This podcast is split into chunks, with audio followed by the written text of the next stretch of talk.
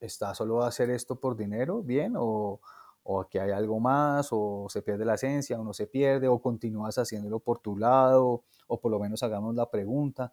Como que sí hay muchas tensiones alrededor, pero lo que sí estoy seguro es que Bogotá sí es una ciudad captada por la pintada en la calle. No hay manera ya de salir de esto. O sea, esta ciudad ya, ya nos pertenece.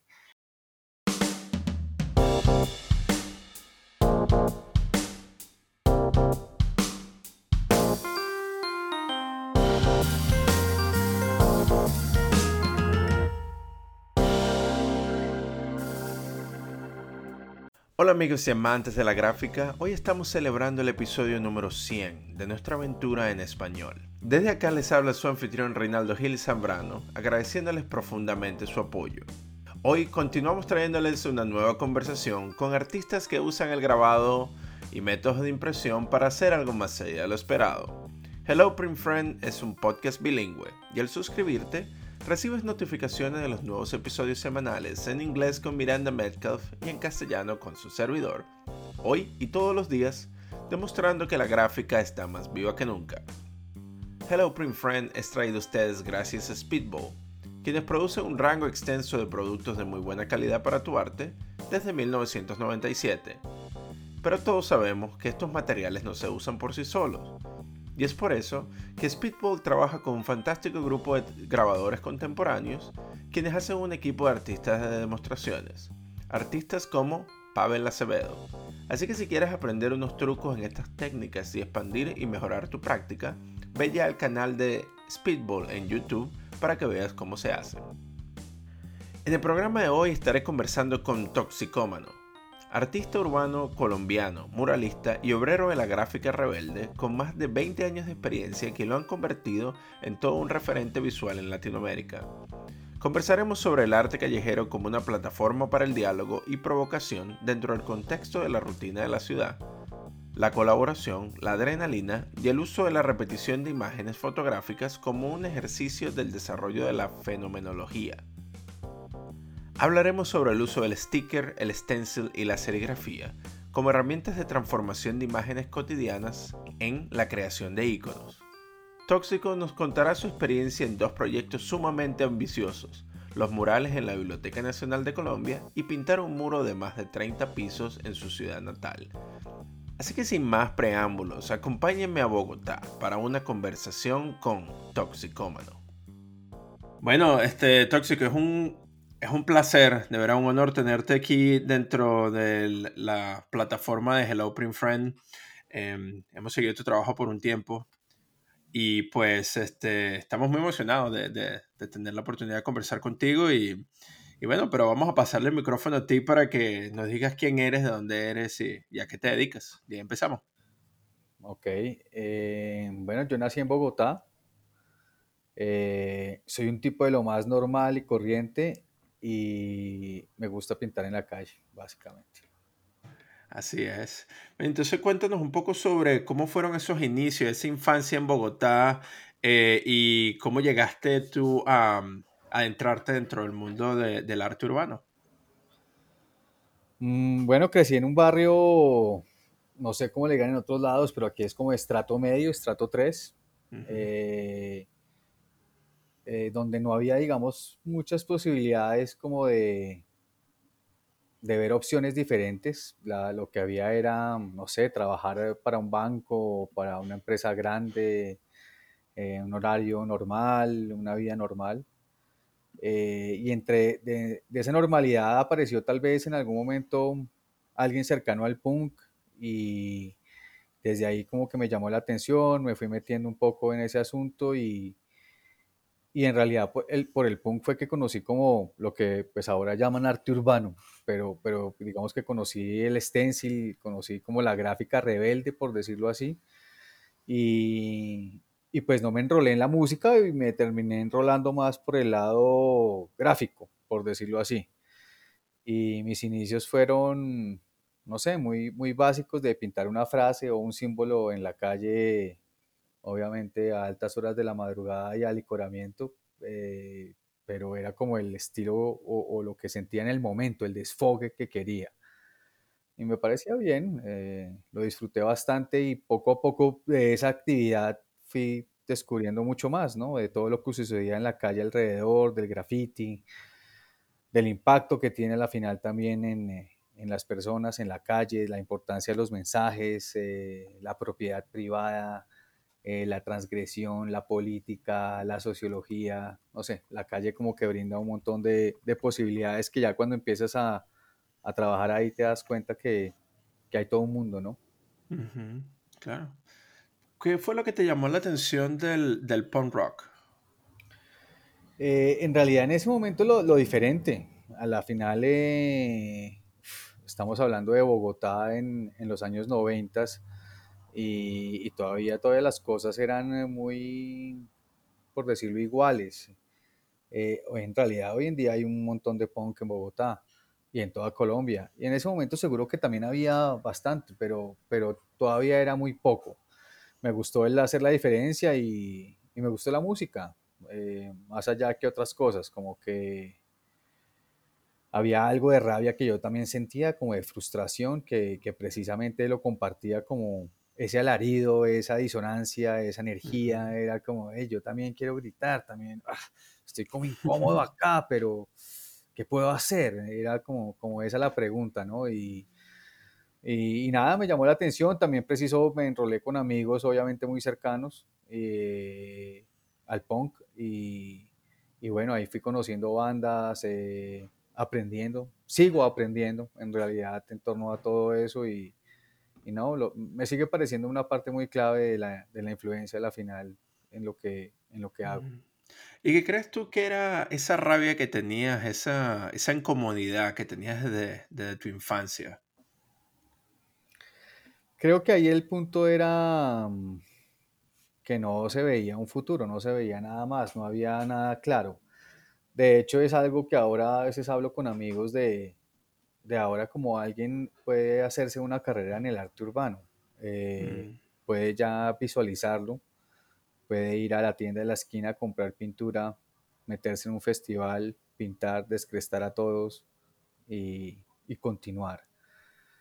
Eh, y en ese tiempo en realidad no, no sabíamos nada de nada de eso, simplemente era disfrutar, pintar, aprender, y como que en esa exploración y en esa deriva venía todo esto metido, ¿no? Y, uh -huh. y, el punk, digamos, como que me ayudaba un montón en, en, el asunto de callejear, de estar en contacto con otras personas, con una, la que todavía creo que es una pequeña disidencia de las cosas.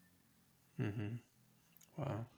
Y entonces en ese, en ese momento el arte urbano, como tú dices, eh, se basaba más que todo en producir trabajo eh, que interactuaba con la, eh, con la propiedad privada y se hacía a altas horas de la noche, ¿no? Esa era la, la práctica. Pues, sí, me parecía muy visceral, eh, me parecía muy sincero, en realidad, muy uh -huh. desinteresado.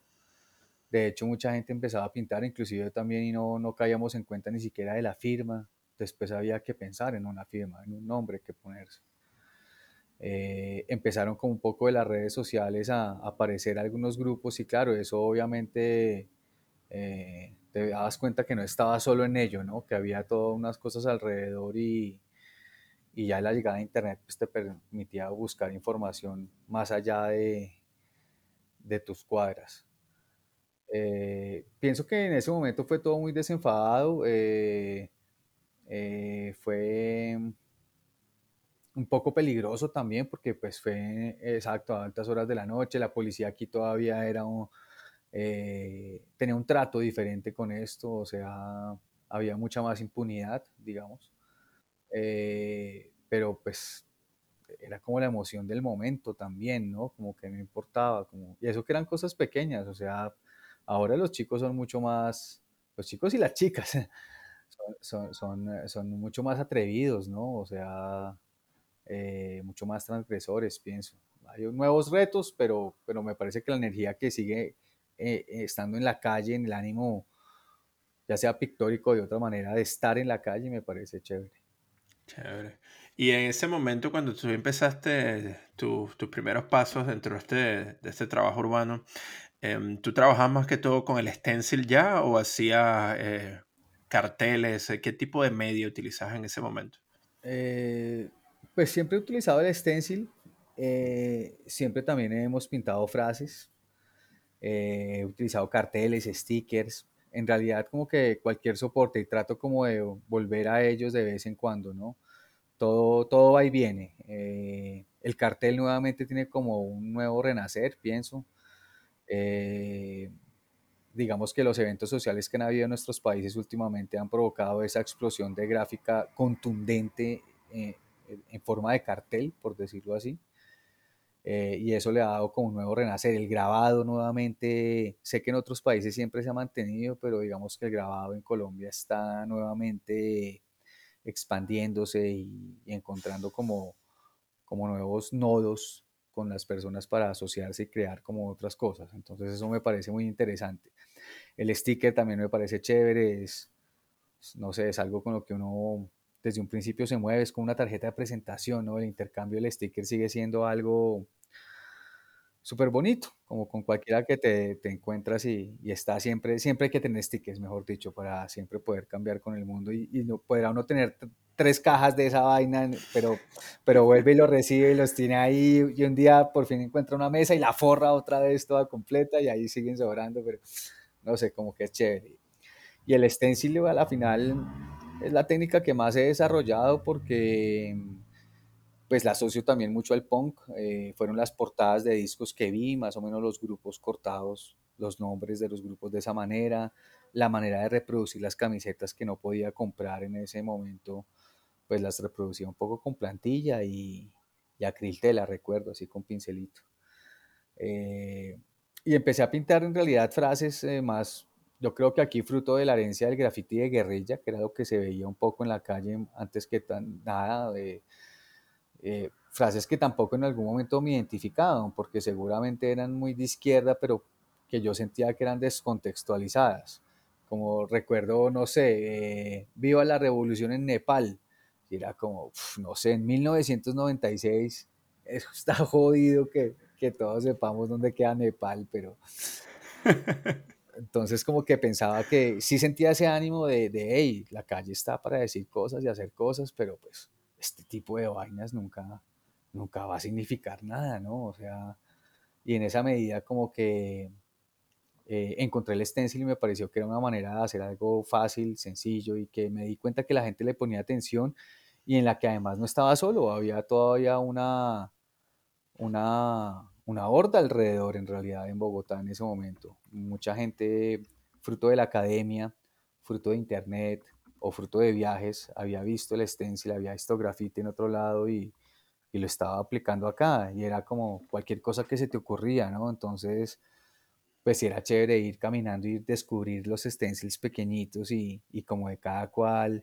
La pintura también era muy barata, entonces chorreaba un resto, pero eso lo hacía lindo, ¿no? No como uh -huh. que eh, se empezó a establecer un diálogo ahí, calles en las que uno, aquí hay más que en otras, entonces venga, pintemos más acá y de pintar ahí algún día en la noche te encuentras a alguien y, y claro, ves a alguien pintando y es de una, uy, venga, seamos amigos, ¿no? O sea, estamos en la misma. tal, ¿usted en qué anda? Tal, mucho gusto. Entonces, uh -huh. como que era, fue muy chévere, creo que todavía me sigue pareciendo, disfruto mucho pintar en la calle, así ya digan que ya todo es muy diferente y que las cosas se han vendido y que ya no tiene el mismo espíritu y bla, bla, bla eh, lo que sea, pero sigo disfrutando resto estar en la calle y pintar con amigos, sea con permiso, sin permiso, un domingo, en la madrugada, lo que sea, pero hay algo ahí especial, ¿no? Como de conexión con, con, con, con esa vibra de la ciudad cuando haces eso y, no sé, es chévere.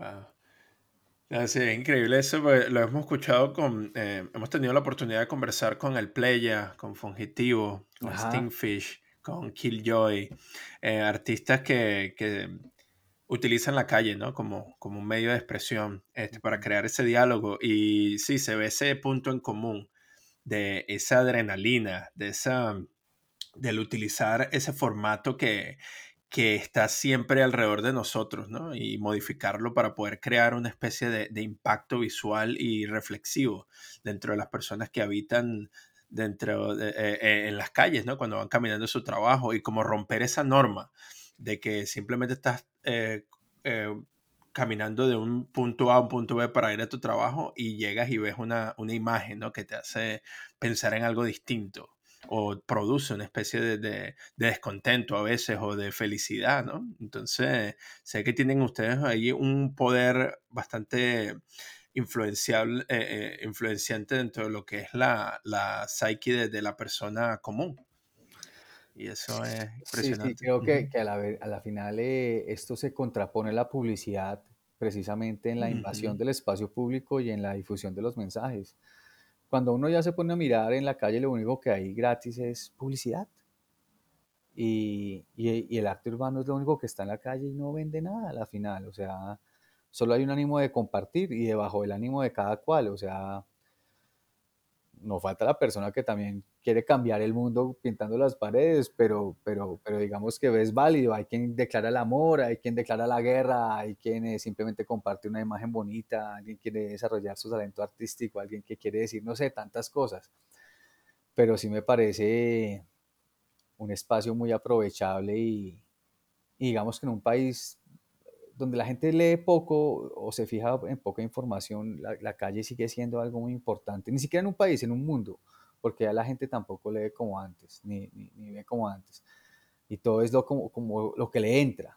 Y en la calle hay esa oportunidad, o sea, una sola persona se puede equiparar a toda una multinacional y, desplegar una estrategia para que vean lo mío, me pongan atención, se fijen en mí. Eh, y de esa manera además me parece que se tejen redes, o sea, en un principio, en un principio en Bogotá fue solo como pintar y me imagino que en todas las ciudades era solo pintar, pero después ya empiezan a tomar la fotografía, entonces la, la fotografía ya empieza a ser importante. Después alguien empieza a escribir al respecto y ya empieza a teorizarse un poco sobre ello y también me parece importante. Y así como que la red se va agrandando y pasa del que solo pinta al que toma la foto, al que hace el video, al que gestiona, al que escribe, eh, al que hace crítica, al que hace un canal de difusión, al que hace un evento, al que hace, no sé, un montón de cosas. Y todo tiene como su origen y en el centro en, esa acción. Y, y, pues sí, me sigue pareciendo, sí, chévere, en realidad lo disfruto, sigo conociendo personas nuevas todo el tiempo gracias a esto. Y, y eso como que alimenta un montón la manera de, de percibir las cosas, ¿no? Como que te da una, o crees que te da una visión más amplia de cómo pasan las cosas en, en la calle, en la vida real, mejor dicho. Ah, sí, me encanta esa, esa, idea también de cómo existe todo un ecosistema, ¿no? Todas estas personas que van, em, que hacen diferentes medios, pero eh, van en, en, en, fin a una meta en común, que es la, eh, el trabajar en junto para llevar un mensaje, ¿no? Para producir algo que es alternativo al bombardeo que tenemos todo el tiempo del, del advertisement, de la propaganda, ¿no? Que, de las grandes empresas.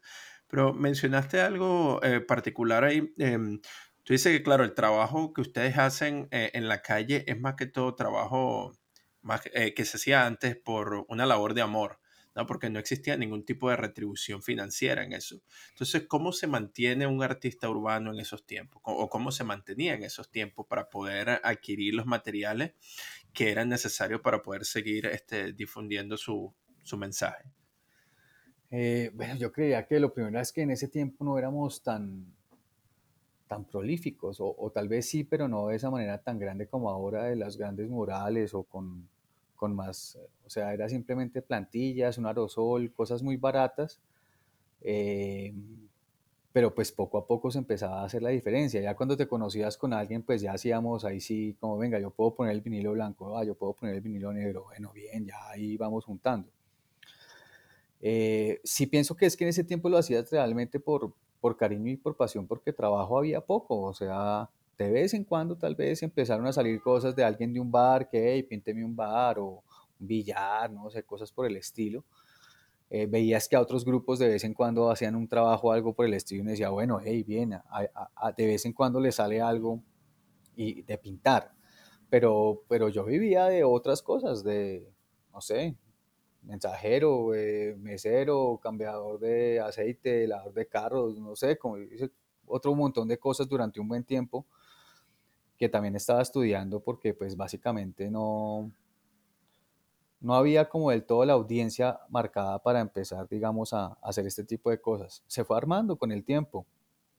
O, digamos, en ese tiempo empiezas y no, no jamás se piensas en hacer una serigrafía y en vender una serigrafía. Eso no está, no, no, no, no, no tiene, ni siquiera se aparece en la esquina. O sea, es otro punto. Hoy en día alguien piensa y dice, hey, este dibujo me quedó muy chévere, voy a ver si lo puedo imprimir en alguna técnica que haya, grabado, serigrafía, litografía, no sé qué, y mirar si me si participo en algún evento que hay, en alguna cosa y, y lo muevo. En ese tiempo era como, hmm, no sé, como e evento, no sé, o sea, sí, un evento y fuimos cinco, los cinco que nos conocemos y ya. Era, era otra cosa, ¿no? Claro. Eh, y es algo que tal vez peleamos un poco de, de, de cuando ya la cosa empieza a funcionar, que se olvide de hacer eso. Porque a la final, pues, hombre, es- es- eso, eso, eso, eso es lo bonito, o sea, eso es lo, ese fue el impulso que nos trajo hasta acá. Es como la- lo, lo mínimo que, que hay que hacer. Entonces, sí, la, la, la premisa es que, cada, que no se olvide, ¿no? Que cada vez que uno pueda vuelve y pinta con la plata de uno, sin necesidad de que sea ni patrocinado, ni un trabajo, ni nada, sino que sea por el gusto de hacerlo y, y, y que, se note, y además esa energía se nota en la calle, esa presencia se nota diferente cuando es algo que te mandan a cuando es algo que te gusta. Y, y por ahí una cosa viene por otra y chévere tratar de con el tiempo, yo entiendo que digamos vivir de esto es complicado y terminan personas o uno mismo cediendo a veces unas que otras cosas, pero hay que tratar de encontrar el equilibrio para que también puedas hacer tus cosas, las que tú quieres hacer y te sea te sea vivible de, ello, ¿no? No es sencillo, ni es fácil, ni nada por el estilo. Creo que hay suerte, hay, bueno, hay tantas vainas ahí en medio, pero por lo menos tratar de hacerlo, ¿no? O sea, la peor vuelta es la que no se hace y hoy en día hasta se puede hacer, o sea, antes no me imagino, pero... Y además en un país tercermundista, pues sumémosle un poquito más, o sea, estás en otro lado y tal vez la cosa es diferente, pero ser artista, no sé, en Colombia era una cosa que se veía como en un tiempo como únicamente como una excentricidad para millonarios, ¿no? Que, ay, ese se volvió artista, no, no se sabe de qué vivirá, ah, pero bueno, no importa, es millonario, él puede ser artista. Es que no, sí, y por eso uno mismo tampoco a veces ni, ni, ni encuentra la palabra con la que describirse a sí mismo, porque ni, ni, ni, ni grafitero es del todo, porque ah, pues también le, le, tengo un respeto a la palabra grafiti, a la acción como hay, muchas veces uno hace muchas cosas es con permiso, patrocinado, bueno, hay de todo, concertado. Tampoco un artista del todo, pero, pero sí o no, porque pues tampoco ni somos de academia, ni hay esa formación detrás del todo. Eh, todavía no encuentro realmente algo que lo defina del todo y eso también me parece chévere. Usamos mil etiquetas y cada uno molesta con la otra y que está así, que está no y que está más o menos y que el post graffiti, que el, lo que sea, pero en realidad es pintar en la calle y, y disfrutar del proceso y no sé, como que ahí de esa misma manera construir y destruir. Es algo que se va dando con el tiempo y ya está. Wow. Sí, esa es una bonita reflexión ahí porque, mm, porque es muy cierto lo que dices, ¿no? Que mm, eh, por más que sea las dificultades de, de tratar de conseguir un trabajo para poder mantenerte y, y poder utilizar los materiales o los recursos que tienes a tu mano para poder, poder, hacer el trabajo, este, existe ese, ese sentimiento de resiliencia, ¿no? Que tiene que estar ahí, de perseverancia, para poder seguir haciendo las cosas que tienes que hacer a pesar de las dificultades, ¿no? Y las realidades que te toca vivir. Eh, anteriormente, sentirse libre, qué pena que te interrumpa, y no, no, libre. sigue. Me Sí, parece que, que eso es súper clave en el asunto, o sea, sentirse libre cada vez que haces algo porque quieres como que uf, se renueva uno de, hey, sí, genial, este mundo está horrible, pero bueno, hoy no, hoy no fue tanto, y ya estuvo. Sí, no, eh, sí, me encanta eso porque también tienes razón lo que tú dices. Cuando uno ve una comisión de un mural, por más que la técnica sea increíble, este, no tiene esa misma esencia de algo que se ha hecho por sudor y lágrimas, ¿no? Sí Mm, se nota esa, esa, esa, esa calidad y esa, esa alma, ¿no? Que se le ha puesto en el trabajo. Este, y bueno, yo creo que tienes mucha razón en eso. mencionaste también la fotografía como algo que estaba creciendo eh, durante tus inicios, ¿no? Em, notamos que existen algunos, algunos tipos de, iconografías, ¿no? Que utilizas bastante, algunos rostros dentro de tu trabajo, sobre todo el ponqueto, o tienes al niño riéndose. Eh, esos son, ¿cómo, ¿cómo, llegas tú a esas referencias? Eh, y más o menos, ¿qué, ¿qué, significa para ti el uso repetitivo de, estas, de estos rostros? Eh, bueno, la imagen del punk es un amigo mío. En un, ya son fotos de hace mucho tiempo que le tomé. tuve un trabajo dentro de esos variados y uno era tomar fotografías de accidentes de tránsito. Trabajaba para una aseguradora y, tenía una cámara digital que para ese tiempo era todo un lujo. Y eh, cada vez que habían una, una estrellada, me ponían un beeper. para ver cuándo te iba. Con la dirección. Y yo iba a la dirección a tomar las fotografías. Entonces, como que los fines de semana me quedaba con la cámara y, bueno, aprovechaba para tomar este tipo de fotografías, ¿no? O sea, era, en ese momento era supremamente veloz porque el proceso que teníamos de antes era totalmente análogo. Tomar la fotografía con la cámara reflex, esperar a que se gastaran todas las fotos del rollo, ir a mandarlo, hacer el contacto y ahí decidir cuál sí quiere o no ampliar. Y como que había todo un proceso súper largo. Y, con esta cámara digital era de conectar a, a tu pedazo de computador y ¡pum! allá estaba la foto y era como, uy, wow. Entonces, eh, pues empezamos a molestar los fines de semana que yo me quedaba con la cámara de que no había trabajo.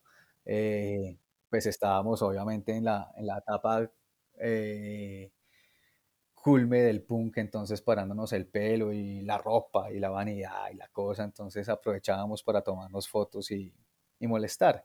Y, y pues molestando con los computadores y con las fotocopias, con las impresiones, pues estábamos tratando de reflejar un poco esa, esa misma estética punk que veíamos de, de las carátulas, ¿no? Y al manejar todo esto en alto contraste, eh, cambian mucho las personas, o sea, la fotografía pasa de ser una persona a, una, a un personaje.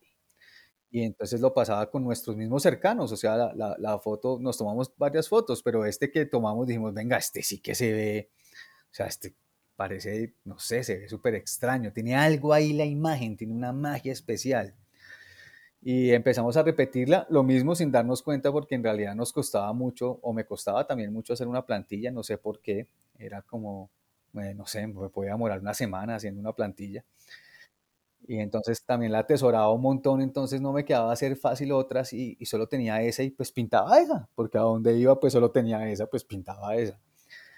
Y, y eso hacía que obviamente se, sin quererlo, ahí estábamos, era regando eso, ¿no? En todo lado, dejando todo eso y sin quererlo, eh, se forma como un icono, si me entiendes? Una, una, cosa que la gente empieza a ver, a, a, a entender, a decir, hey, ¿qué pasa con esto? Uno mismo también ya empieza a leer la ciudad diferente, uy, esta es más grande, esta es más pequeña, mejor si la hago acá, mejor, uy, así queda chévere solo hasta la mitad, eh, no sé, como son muchos juegos, y ya después también alcancé a ver en una, alguna revista que me llegó una entrevista a Obey, eh, y pues él hablaba de la fenomenología y cómo obviamente la repetición de imágenes va creando una idea en la gente que no, simplemente, no siempre es la que uno piensa que, que es. La gente puede uh -huh. pensar cualquier cosa. Entonces como que eso nos dio un poco la razón de, ah, bueno, no estamos tan mal, o sea, sí se pueden repetir las imágenes. Uh -huh. eh, y sí intentamos un poco retomarlas, volverlas a hacer, hacerles un, algo diferente, porque me parece que, que sigue siendo tal vez como las canciones de un grupo. Hay canciones que sacas y te gustan y pues en el otro concierto ya sacaste nuevas, pero quieres volver a tocar, tocar esa canción. Que claro, esos son los clásicos. Sí, sí, son los clásicos, no sé, tienen otra energía, lo mismo. Al principio, después grabas en el mejor estudio y ya te hacen promoción de la vaina, pero esa primera maqueta que suena horrible es el mejor disco de todos los grupos. Entonces como sí. que me gusta repetir las imágenes un poco. Sí, no, claro, y ahorita que mencionas sobre Obey, sobre Shepard Ferry, ¿no? Con la imagen del gigante Andrés, uh -huh. sí, es interesante ver cómo la, la gente empieza a hacer esa, esas conexiones, ¿no? Y nosotros estuvimos en Bogotá por dos semanas recientemente y este, caminando por la calle vimos tu imagen por todos lados y ya cuando uno la reconoce es como mucho más fácil de, de identificarla. Tú estás caminando y como que ves, ah, no, ahí está el ponquete otra vez. Eh, está como que en tu imagen, eh, en tu visión periférica, vas caminando y como que lo notas sin, sin ni siquiera prestarle atención, ¿no? Y, ya es fenomenología, tal cual. Exacto, sí, exacto, y se vuelve como un juego también, ¿no? Porque incluso mis papás que, que, nos fuimos a visitar allá, ellos también lo veían, ah, mira, ahí está el tóxico, ahí está el tóxico, ¿no? Y, era como, ahí está el stingfish. Y, y así íbamos poco a poco dándonos cuenta y, como que descubriendo también la, la ciudad. Entonces, eso, eso, sí, eso es muy lindo. Es, es, con un camino de señales, exacto. Exactamente exactamente. Y eso como que te llevaba luego a murales un poco más grandes, ¿no? Porque ibas caminando y veías una pieza mucho más grande, ¿no? Y hablando de, murales grandes y de escala, porque tú estás hablando de, stickers, empezaste con stickers, con cortando stencils que, que estaban en, en, una escala un poco más pequeña ¿no? y accesible, que te lleva un montón de tiempo trabajar. Pero háblame de cómo empiezas tú a hacer trabajo a gran escala. Eh, bueno, como habrá sido? Creo que lo primero fue pasar del formato tamaño carta, que era lo que más o menos hacíamos, porque al principio los esténciles eh, los hacíamos en las radiografías. y, claro, yo tenía, mis papás eran bien viejos, entonces cada rato iban al, médico y tenían un montón de radiografías. Entonces, pero esa radiografía cortarla es duro. Sí, es pero también la cortas y eso queda para siempre. O sea, todavía tengo plantillas de esas de hace, no sé, veintipico de años, ahí las tengo como nuevas, o sea, no les pasa nada. Eh, y pasó que, que, claro, quieres hacer cosas más grandes y ya pegar hartas radiografías ya empieza a ser complicado, ¿no? Entonces fue como, venga, ¿no? Consigamos una, una superficie más grande y el, el, el, pedazo más grande aquí de papel que se vende es pliego, que son 100 por 70 centímetros. Eh, y bueno, en ese formato entonces ya el papel no tiene la misma dureza, sino fue una, es una, es una, en ese momento escogimos cartón cartulina, que es como nos parecía que era lo más parecido a la radiografía en cuanto a lo grueso, pero cortarlo también es un poquito complicado eh, y almacenarlo, sobre todo llevarlo es complicado porque al enroscarlo como que pierde la forma plana, o sea, eh, es, complicado. Pero empezamos así, empezamos haciendo primero de pliego y claro, cuando hicimos un stencil de, tamaño pliego, nos sentíamos Dios, o sea, hoy en día tú ves un stencil tamaño pliego y es como, nada. En ese tiempo fue como, ¡guay! Y yo creo que varias personas también que estaban alrededor también fueron como, ¡guay! Echaron un pliego, increíble. Eh, y ya de ahí pues nos dimos cuenta que básicamente el asunto, si no hay papel más grande, pues es pegar de estos pedazos y ya está. Entonces empieza lo que es el stencil eh, a dividirlo como, como en cuadrícula, pues, y empatar los, los, y hacerla, componer la imagen. Es lo que sigo haciendo hasta, hasta el momento de hoy. Eh, dividirlo en pedazos, enumerarlas y poderlas poner en orden para que obviamente vayan quedando organizaditas del tamaño que quiera. Entonces estos murales grandes son ese mismo espacio, o sea, hay murales de 900 pedazos de esos.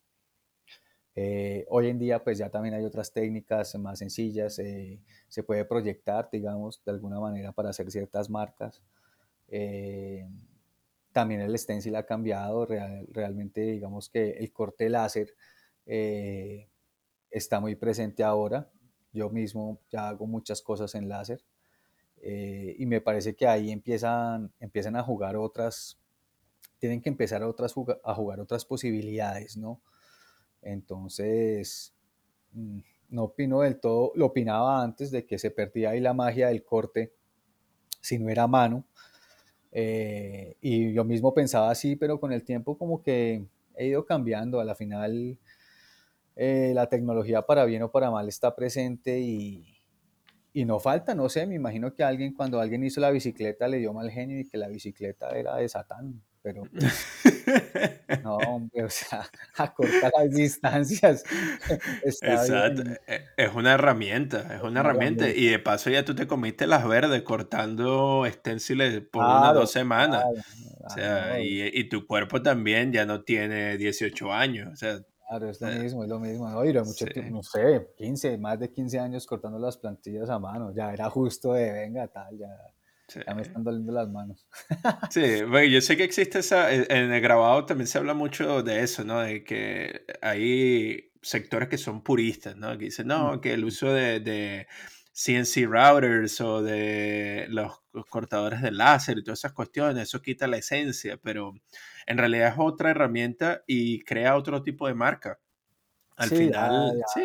Es algo diferente, de todas formas, de alguna manera. y, lo otro será valorado también por ser a mano, seguramente que mantendrá su valoración tal y como la mantiene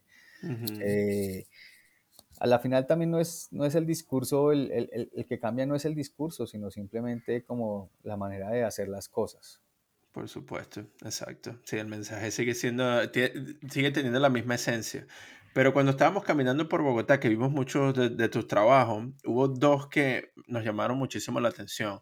El primero es el, el edificio ese altísimo que está, se llama Bacatá. Eh, se, llama? Torre Barcelona. La Torre Barcelona, sí, el que es gris, que es inmenso, inmenso, que es una, una pieza vertical. Cuéntanos un poco sobre ese trabajo.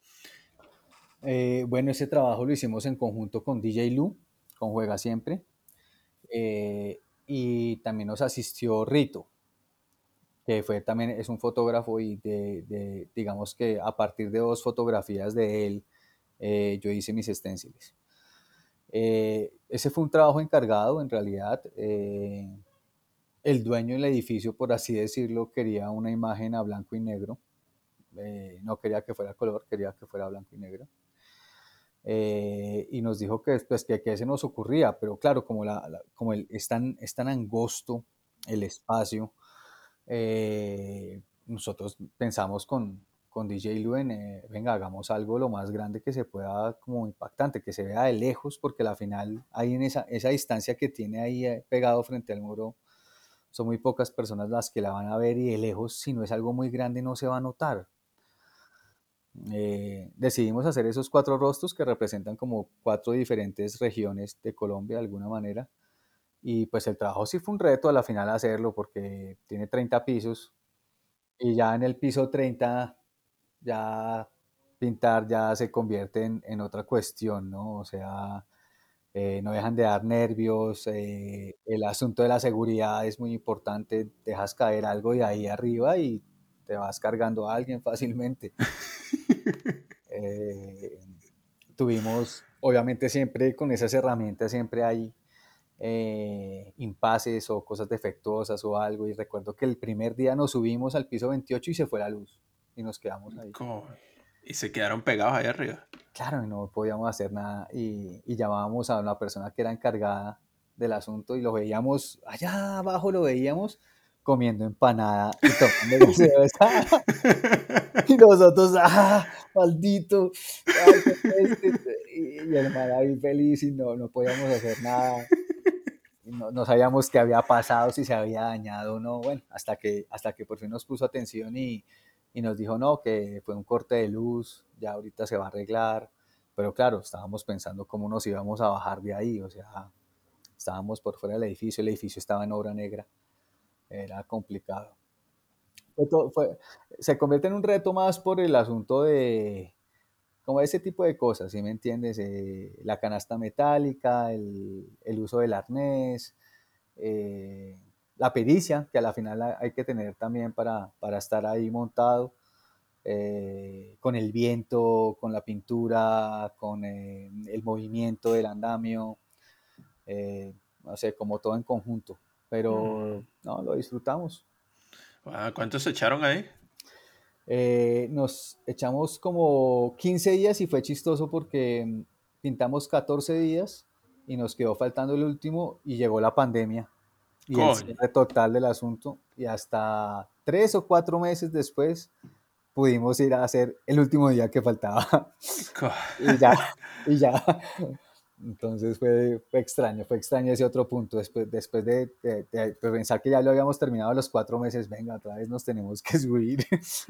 Solo para hacer esto, esto, esto, esto, ya, listo, No, pero, sí, porque es que a veces, claro, se, se, se Cuando uno ve las piezas, ¿no? Sobre todo cuando se habla de graffiti, em, uno de, de, los atractivos es las localidades, ¿no? Cómo los artistas se montan en, en, unos lugares que uno nunca sabe ni se da cuenta cómo lo hicieron, si no sé si esa gente es familia de Spider-Man o qué es lo que hacen, pero se trepan en estos sitios y hacen las piezas, ¿no? Y en el caso de, esta, de, esta, de este mural que ustedes hicieron, o sea, es impresionante la, la escala, ¿no? Porque son 30 pisos Y, que, y el hecho que lo hicieron ustedes en, en stencil, o sea, ¿lo hiciste más que todo con láser o, lo cortaron todo a mano? O cómo? E, este, este se fue cortado, creo que se fue cortado a mano, porque lo que sucede es que cuando es más grande, la imagen es demasiado grande, es mucho más sencillo cortarlo a mano. Claro, porque en pues, realidad cada mancha es, no es de detalle, o sea, puede tener un margen de error grande y es mucho más rápido. Creo que el problema ahí se convierte más en la organización de esos pliegos, en acomodarlos, en tenerlos cuadrados, en esta línea aquí, esta línea va allá, no sé, como en, hacer el razonamiento abstracto, que, que, hasta es tiempo después entendí que eso era razonamiento abstracto, eh, de, de, ordenar estas piezas y tenerlas en cuenta de cómo van organizadas, ¿no? Ahí se convierte un poco más el reto de eso y en el momento ahí, pues con el viento, la, la pegada del stencil a la pared, o sea, hace demasiado viento y se mueve muchísimo el andamio. Entonces, estás incómodo y haces bastante esfuerzo. Eso sí, se, se bajaba uno, la jornada laboral sí se baja uno pues cansadísimo porque estás haciendo fuerza en los brazos, en el tronco, en las piernas, porque es todo el tiempo como surfeando. Eso se mueve de un lado para otro. Tienes que estar haciendo fuerza, pero bueno, a la final también no faltaban las risas, entonces. Me imagino. Claro, eso era, todo el tiempo ahí en realidad riendo y pintando. Qué bien. Bueno, yo creo que le podríamos agregar esa lista de, adjetivos, ¿no? Que, estás tratando de buscar para, para, definirte, el de atleta de alto rendimiento. definitivamente, o acróbata. este, La, la segunda pieza que me gustaría que comentáramos es sobre la Biblioteca Nacional. O sea, cuéntanos qué significa para ti el tener este, una pieza dentro de esa, de esa institución tan importante. Bueno, en ese, en ese momento fue, mm, había una convocatoria para, para darle una nueva mirada al, al bicentenario de independencia de Colombia.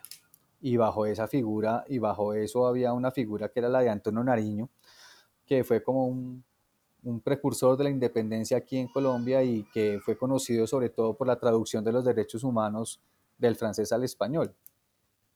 Eh, algo que en realidad sigo considerando muy importante, ¿no?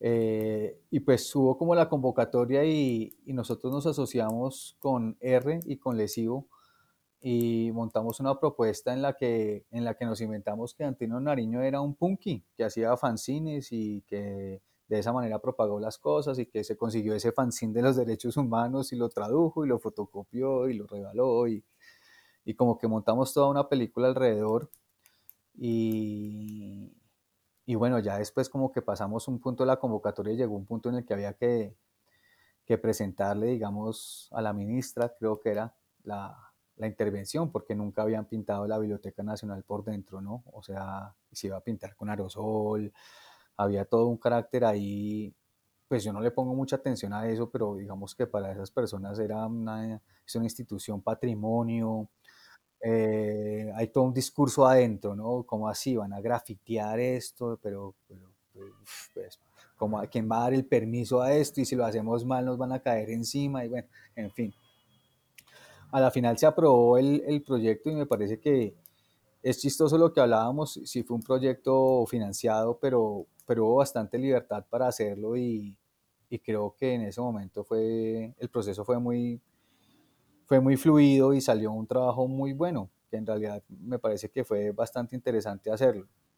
Eh, llamó muchísimo la atención de, de, la gente de la biblioteca nuevamente. Eh, nosotros mismos terminamos también muy enrolados nuevamente en otras cosas en las que antes estábamos un poco no involucrados.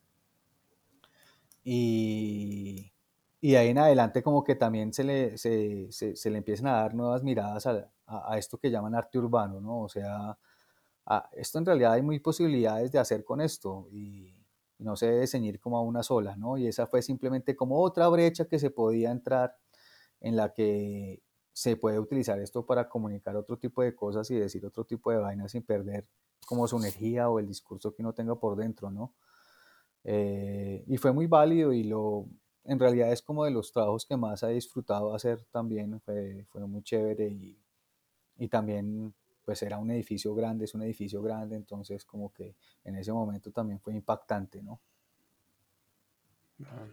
Sí, ¿no? Y, bueno, y eso también le da, como tú bien dices, una nueva cara a la biblioteca, atrae un nuevo público, ¿no? Y también, sí, y es como una validación a este trabajo que ustedes han hecho por tanto tiempo, que muchas veces se ve como algo que es este eh, vandalismo, ¿no? Pero se le, se, le, pues, se le otorga un e, e, espacio. Es, extraño ahí, porque sí pienso que el grafiti es vandalismo. Y a mí también me parece interesante y agradable la idea del vandalismo. lo, que, mencionas también de la legitimación también es algo que se da, pero no es algo que se busca. Y, en, esa, y en, esa, en ese discurso es donde cambian un poco las ideas. Quien busca la legitimación, obviamente va en otro camino, aquel que simplemente de hacer lo que le gusta se lo validaron. Entonces, como que es una línea delgada y pienso que da lugar a muchos puntos de vista, pero, pero sí es así, sí sucede de esa manera. Y, y, me parece que, que, el asunto que hay con el grafiti a veces es que se quiera poner que este lado sí y este lado no. Eh, cuando en realidad todas las cosas tienen lados que sí y lados que no. Es normal que ocurra, cosas que le gustan a unos más que a otras.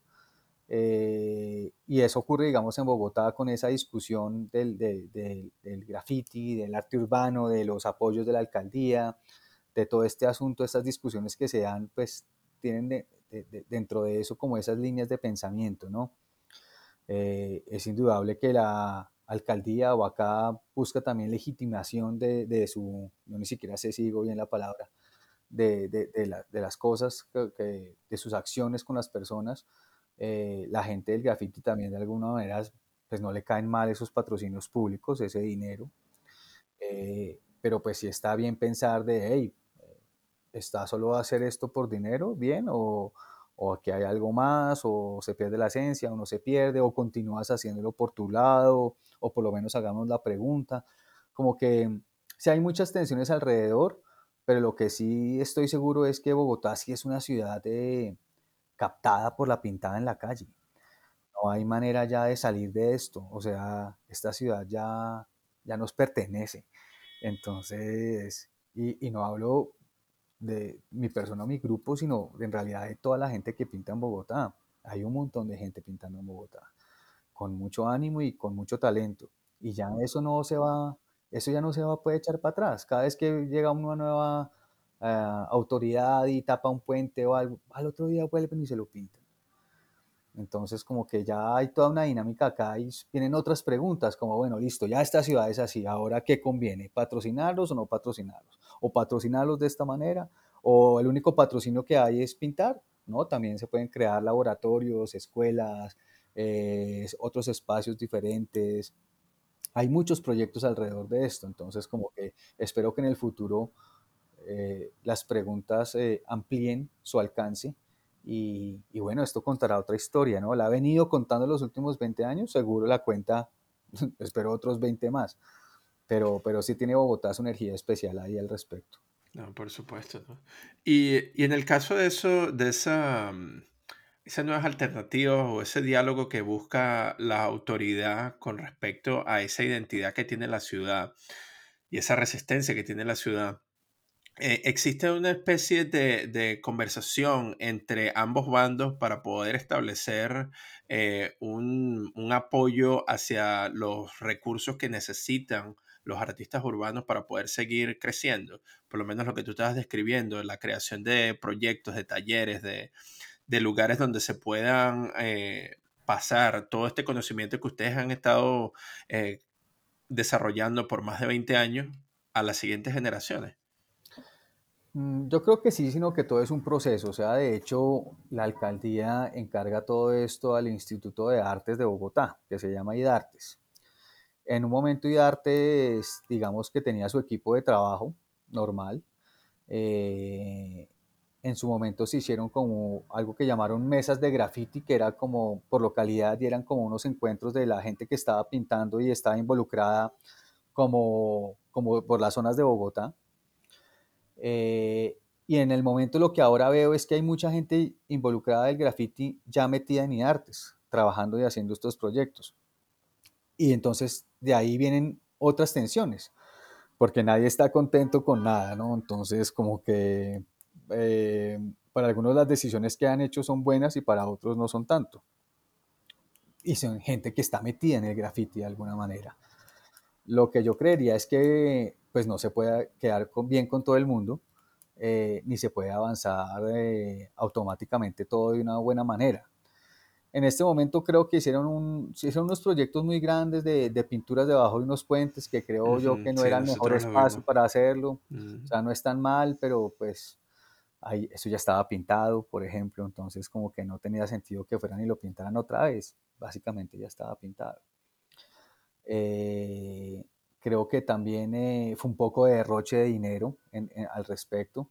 Eh, ahí se nota, digamos, la, la, postura que tiene tal vez este instituto respecto a esto. Seguramente lo, le tienen un, un, ojo, un ojo muy bien echado como industria cultural, lo cual también me parece interesante.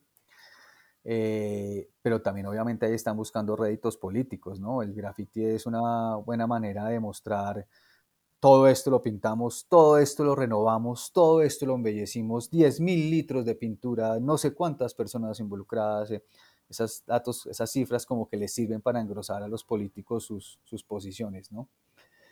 Eh, pero pensaría que es un proceso, que, que ahorita se hizo eso y que todo el mundo se hizo preguntas alrededor y espero que en los años que vienen eh, los proyectos o se diversifiquen o se intensifiquen o se especifiquen más y realmente se pueda seguir avanzando en, en construir cosas diferentes a las que se han hecho en otras ciudades, porque al final sí me parece que eso está pasando un poco en Bogotá. No en todas las ciudades la alcaldía empieza a dar dinero para pintar ese tipo de cosas, o sea, aquí se ha dado de alguna manera y se ha venido dando durante los últimos 20 años, cada vez más. La pregunta es, ¿qué tan beneficioso es para todos? ¿Hasta cuándo será? Eh, qué hay de profundo en todas esas expresiones y, bueno, eso se vendrá desilvanando, espero, en los años siguientes. Excelente. Pues eso me parece una muy buena nota como para cerrar nuestra conversación de hoy. Y bueno, agradecidos por, por el tiempo y el espacio. Eh, recibo un muy fuerte abrazo desde acá, desde Hello Print Friend, eh, con mucha admiración al trabajo que estás haciendo por más de 20 años.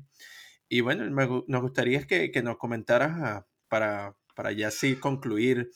Eh, ya, disculpa. No, mi, hijo que, mi hijo está desayunando. Claro, todo el mundo tiene derecho a expresarse. Exacto, así es. Eh, así es. Este, bueno, y quería preguntarte si, si podías compartir algo que, que tú ves a futuro, una visión de futuro que tú quieres para, para la ciudad y para lo que es el arte urbano, lo que se viene y lo que tú esperas que, en lo que se pueda convertir. Mm, bueno, está muy complicado eso porque no, no, lo que he aprendido de los últimos años es, es todo sobre la marcha. Eh, todo se va formando, como que no lo ves venir, sino que se va formando.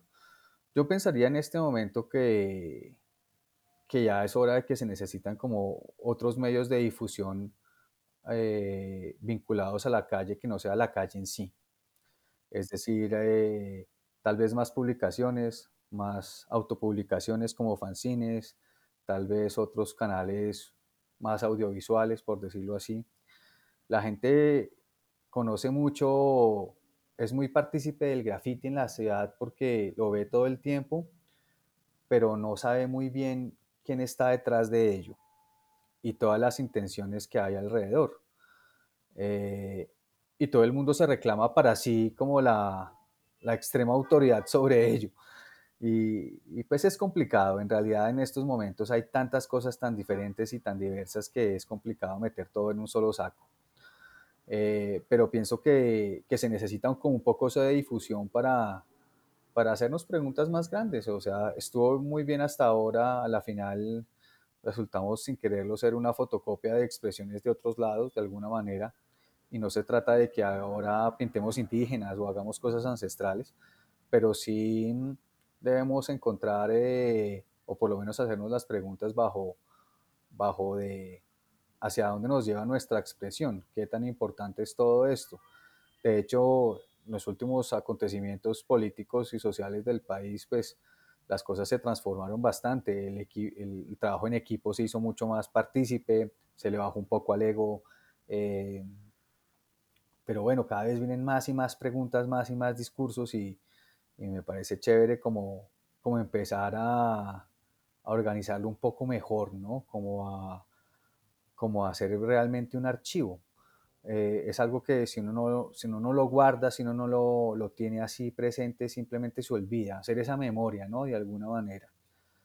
Eh, y hay muchos tipos de memoria, entonces como que nos hace falta tal vez un poco ahondar en eso y, y que la gente que viene atrás, que ya viene con muchas cosas aprendidas, también pues pueda ver esto un poco más en profundo, que, que a la final pintar en la calle es mucho más que pintar en la calle. O sea, es algo extraño, pero uf, es mucho más, va mucho más allá. Eh, y es, no sé, chévere que se tenga en mente. Excelente. Bueno, muchísimas gracias, Tóxico, no, una vez más por, por darnos esta oportunidad. Y bueno, esperemos que eh, nuestra plataforma sea eh, otro archivo para lo que tú estás diciendo, ¿no? De recolectar un poco más de la historia de, de este de esta evolución del, del, trabajo urbano dentro de la ciudad de Bogotá y a nivel de Latinoamérica también. Eh, muchísimas gracias. Dale, súper Reinaldo, genial, gracias por la invitación. Casi no lo logramos, pero bueno, se logró. se logró. Bueno, genial, brother. Que estén bien. Bueno, este ha sido nuestro episodio del día. Acompáñenos la siguiente semana, donde estaremos conversando con otro invitado especial. Este episodio fue escrito y editado por mí, Reinaldo Gil Zambrano, producido por Miranda Metcalf y música de Joshua Weber. Mil gracias y hasta la próxima.